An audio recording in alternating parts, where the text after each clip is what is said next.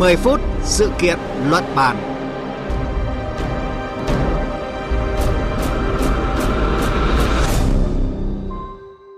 Kính chào quý vị và các bạn đang nghe chương trình 10 phút sự kiện luận bàn của Đài Tiếng nói Việt Nam.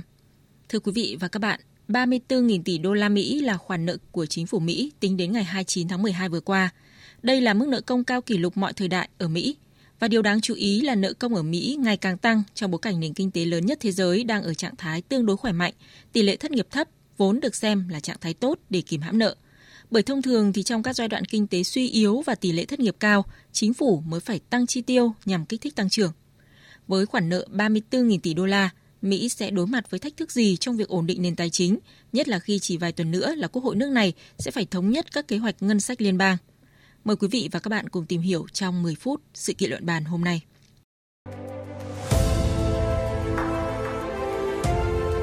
Cùng cảm nhận chiều sâu thông tin. Thưa quý vị, tháng 5 năm ngoái, Tổng thống Mỹ Joe Biden đã ký duyệt dự luật giới hạn trần nợ công ở mức 31.400 tỷ đô la Mỹ, ngăn chặn nguy cơ nước Mỹ vỡ nợ. Tuy nhiên, sau đó thì nợ quốc gia của Mỹ liên tục gia tăng và đến ngày 29 tháng 12 vừa qua đã lập đỉnh ở mức 34.000 tỷ đô la Mỹ. Nợ nần chồng chất đã ảnh hưởng đến xếp hạng tín dụng của Mỹ. Hãng Fitch đã xếp hạng nợ công của Mỹ xuống AA+ từ mức AAA vào tháng 8 năm ngoái. Giám đốc Văn phòng Quản lý và Ngân sách Mỹ Salanda Young thì nhận định nguy cơ vỡ nợ sẽ làm xói mòn niềm tin vào hệ thống tài chính quan trọng nhất thế giới. Tất cả đều biết rằng hậu quả của vỡ nợ sẽ rất tàn khốc. Còn nhớ một cuộc chiến trần nợ tương tự đã đưa nước Mỹ đến bờ vực vỡ nợ hồi năm 2011, thời điểm khi mà toàn bộ niềm tin và sự tín nhiệm của chúng ta đều giảm sút. Và vì vậy tôi hy vọng rằng chúng ta sẽ tìm ra con đường để tránh vỡ nợ. Bây giờ thì chúng tôi kết nối với phóng viên Vũ Hợp thường trú Đài Tiếng nói Việt Nam tại Mỹ để tìm hiểu rõ hơn về những tác động của khoản nợ 34.000 tỷ đô la đến nền kinh tế số 1 thế giới. Thưa anh Vũ Hợp, cách đây 4 năm thì Văn phòng Ngân sách Quốc hội Mỹ dự báo rằng là nợ công của nước này sẽ vượt ngưỡng 34.000 tỷ đô trong năm tài chính 2029. Thế nhưng mà con số này thì đã đến sớm hơn nhiều so với dự báo. Điều gì đã khiến nợ công của Mỹ tăng nhanh và đạt mức kỷ lục như vậy thưa anh? Vâng, theo số liệu của Bộ Tài chính Mỹ thì tổng số nợ liên bang gồm các khoản nợ cổ phần nội bộ chiếm khoảng 1/4 và nợ công chúng gồm các nhà đầu tư cá nhân, các tập đoàn, chính quyền địa phương cũng như các nhà đầu tư chính phủ nước ngoài và các tổ chức khác nắm giữ đã vượt qua con số 34.000 tỷ đô la Mỹ ở mức cao nhất trong lịch sử. Không chỉ vậy, tốc độ tăng cũng ở mức kỷ lục khi ước tính cứ khoảng mỗi 3 tháng nợ công của Mỹ lại phải gánh thêm 1.000 tỷ đô la. Trong giai đoạn trước năm 2020 thì tỷ lệ nợ công của Mỹ tương đương hoặc là thấp hơn tổng sản phẩm quốc nội GDP. Tuy nhiên thì chỉ trong 3 năm qua đã tăng vọt, cao nhất vào thời điểm tháng 4 năm 2021 ở mức là 130%. Có thể thấy rằng trong số các khoản nợ công thì một số khoản là xuất phát từ chính sách, ví dụ như là cắt giảm thuế hoặc là chi tiêu chính phủ, và một số khoản mang tính phản ứng như là đối phó với đại dịch hoặc là khủng hoảng tài chính. Tuy nhiên thì nguyên nhân chính khiến nợ công của Mỹ tăng kỷ lục trong thời gian qua là do chi tiêu quá nhiều hoặc là cắt giảm thuế quá nhiều. Dưới thời chính quyền Tổng thống Biden, đặc biệt là trong 2 năm đầu cầm quyền, Đảng Dân Chủ đã thông qua hàng loạt các chương trình chi tiêu liên bang khổng lồ. Trước đó thì các gói cắt giảm thuế dưới thời chính quyền Tổng thống Trump trị giá hàng nghìn tỷ đô la Mỹ cũng khiến ngân sách rơi vào tình trạng thâm hụt.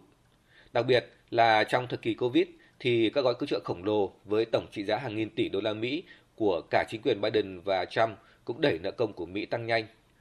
Ngoài ra, trong những năm qua thì chi tiêu của chính phủ Mỹ ngày càng nhiều, trong khi nguồn thu cơ bản không tăng. Theo Văn phòng Ngân sách Quốc hội Mỹ thì chi tiêu liên bang dự kiến sẽ tăng từ mức hơn 24% tổng sản phẩm quốc nội trong năm 2023 lên mức gần 30% vào năm 2053, trong khi thu ngân sách chỉ tăng từ khoảng 18 lên mức 19% so với cùng kỳ. Tổng hợp tất cả những khoản nợ này thì tổng số nợ công của Mỹ tăng nhanh đến mức cao kỷ lục và có thể sẽ còn tăng tiếp là điều khó tránh khỏi và đã được dự báo từ trước. Vâng, với khoản nợ công lớn như vậy thì có thể hình dung là mỗi người dân Mỹ sẽ gánh khoản nợ chính phủ tương đương là khoảng 100.000 đô la Mỹ mỗi người. Đây là con số không hề nhỏ. Vậy phải chăng nợ công cao đang là gánh nặng đối với nền kinh tế Mỹ cũng như là người dân Mỹ thưa anh? Khoản nợ công khổng lồ của Mỹ hiện nay có thể có tác động tiêu cực đến nền kinh tế Mỹ cũng như người dân nước này, nhưng mức độ có lẽ không quá nghiêm trọng như một số đánh giá. Cụ thể hơn, thì việc gánh nặng nợ công tăng nhanh có thể làm giảm tốc độ tăng trưởng kinh tế của Mỹ, hạn chế chi tiêu của chính phủ cho các chương trình quan trọng hay làm tăng nguy cơ xảy ra khủng hoảng tài chính. Đối với mỗi người dân thì việc nợ công tăng cao khiến đầu tư tư nhân có thể giảm mạnh, cơ hội phát triển kinh tế bị hạn chế, dẫn đến năng suất thấp và hậu quả cuối cùng là tiền lương lao động có thể không tăng. Tuy nhiên, trong số các khoản nợ công của Mỹ thì các khoản nợ do các nhà đầu tư nước ngoài và chính phủ nước ngoài nắm giữ có thể lại là điều tốt.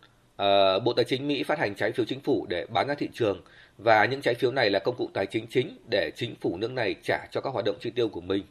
Nợ công từ bán trái phiếu tăng có nghĩa là các nước vẫn coi trái phiếu Mỹ và các chứng khoán khác là một trong những tài sản an toàn nhất trên thế giới. Ngoài ra thì Mỹ hoàn toàn có thể giảm nợ công, tránh không để chạm trần và rơi vào tình trạng vỡ nợ.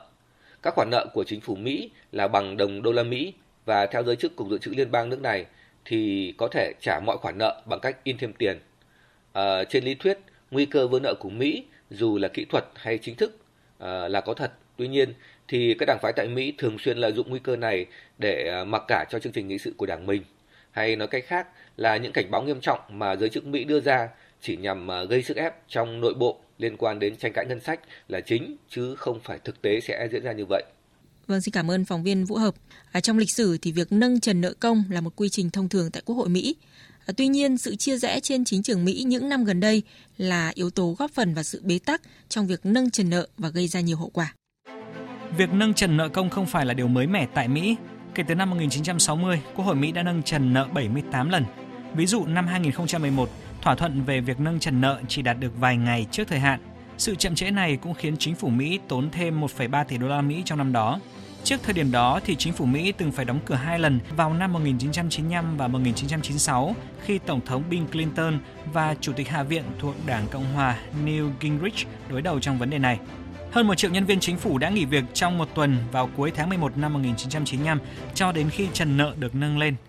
Năm 2023, trong cuộc tranh luận về trần nợ, lãnh đạo Đảng Cộng hòa tại Hạ viện yêu cầu chính phủ cắt giảm chi tiêu. Tuy nhiên, Tổng thống Mỹ Joe Biden cho rằng nên nâng trần nợ mà không có điều kiện nào kèm theo. Trở lại cuộc trao đổi với phóng viên Vũ Hợp, khi chỉ còn vài tuần nữa là Quốc hội Mỹ sẽ tiếp tục thảo luận về ngân sách, thì theo anh, câu chuyện nợ công ở mức kỷ lục 34.000 tỷ đô sẽ chi phối và tác động đến quan điểm của cả hai đảng Dân Chủ và Cộng Hòa như thế nào?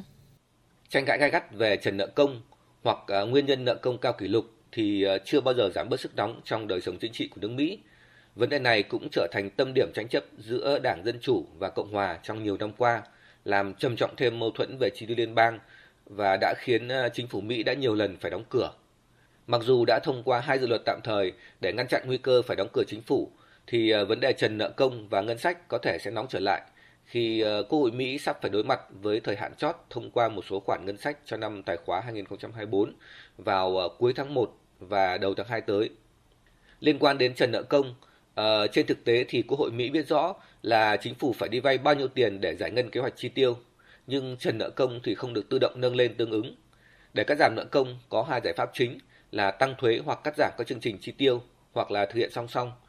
Tuy nhiên, đây là vấn đề không dễ thực hiện khi động chạm đến cương lĩnh cũng như cam kết của hai đảng. Với Dân Chủ là tăng thuế người giàu để đảm bảo phúc lợi xã hội, còn đối với Cộng Hòa là giảm thuế để tăng trưởng kinh tế. Với Tổng thống Biden, trong thời gian tới, nếu không đạt được thỏa thuận ngân sách với Đảng Cộng Hòa để chính quyền rơi vào nguy cơ vỡ nợ hoặc là phải cắt giảm các khoản chi tiêu, thì đều mất uy tín với cử tri và có nguy cơ thất bại trong cuộc bầu cử cuối năm nay. Chính vì thế, trần nợ công phần nào đã trở thành công cụ chính trị hữu hiệu trong đời sống chính trị Mỹ. Dự kiến, trong thời gian tới, đặc biệt là khi chiến dịch tranh cử Tổng thống bắt đầu vào giai đoạn nước rút, hai đảng sẽ đẩy mạnh lợi dụng vấn đề này để thu hút cử tri, và mâu thuẫn liên quan đến trần nợ công hoặc là chi tiêu ngân sách chắc chắn sẽ gia tăng. Và cảm ơn phóng viên Vũ Hợp với những thông tin vừa rồi. Thưa quý vị và các bạn, có thể là trước mắt khoản nợ 34.000 tỷ đô la của chính phủ Mỹ không có nhiều tác động nghiêm trọng đến nền kinh tế nước này, nhưng số nợ tăng dần trong những thập kỷ tới có thể gây nguy hiểm cho an ninh quốc gia và các chương trình lớn. Chưa kể tới việc nếu như chính phủ Mỹ lại tiến tới một cuộc tranh chấp về trần nợ mới, thì đó cũng có thể là một rủi ro tài chính với nền kinh tế lớn nhất thế giới hiện nay. Đến đây chương trình 10 phút sự kiện luận bàn hôm nay cũng kết thúc. Cảm ơn quý vị và các bạn đã chú ý lắng nghe.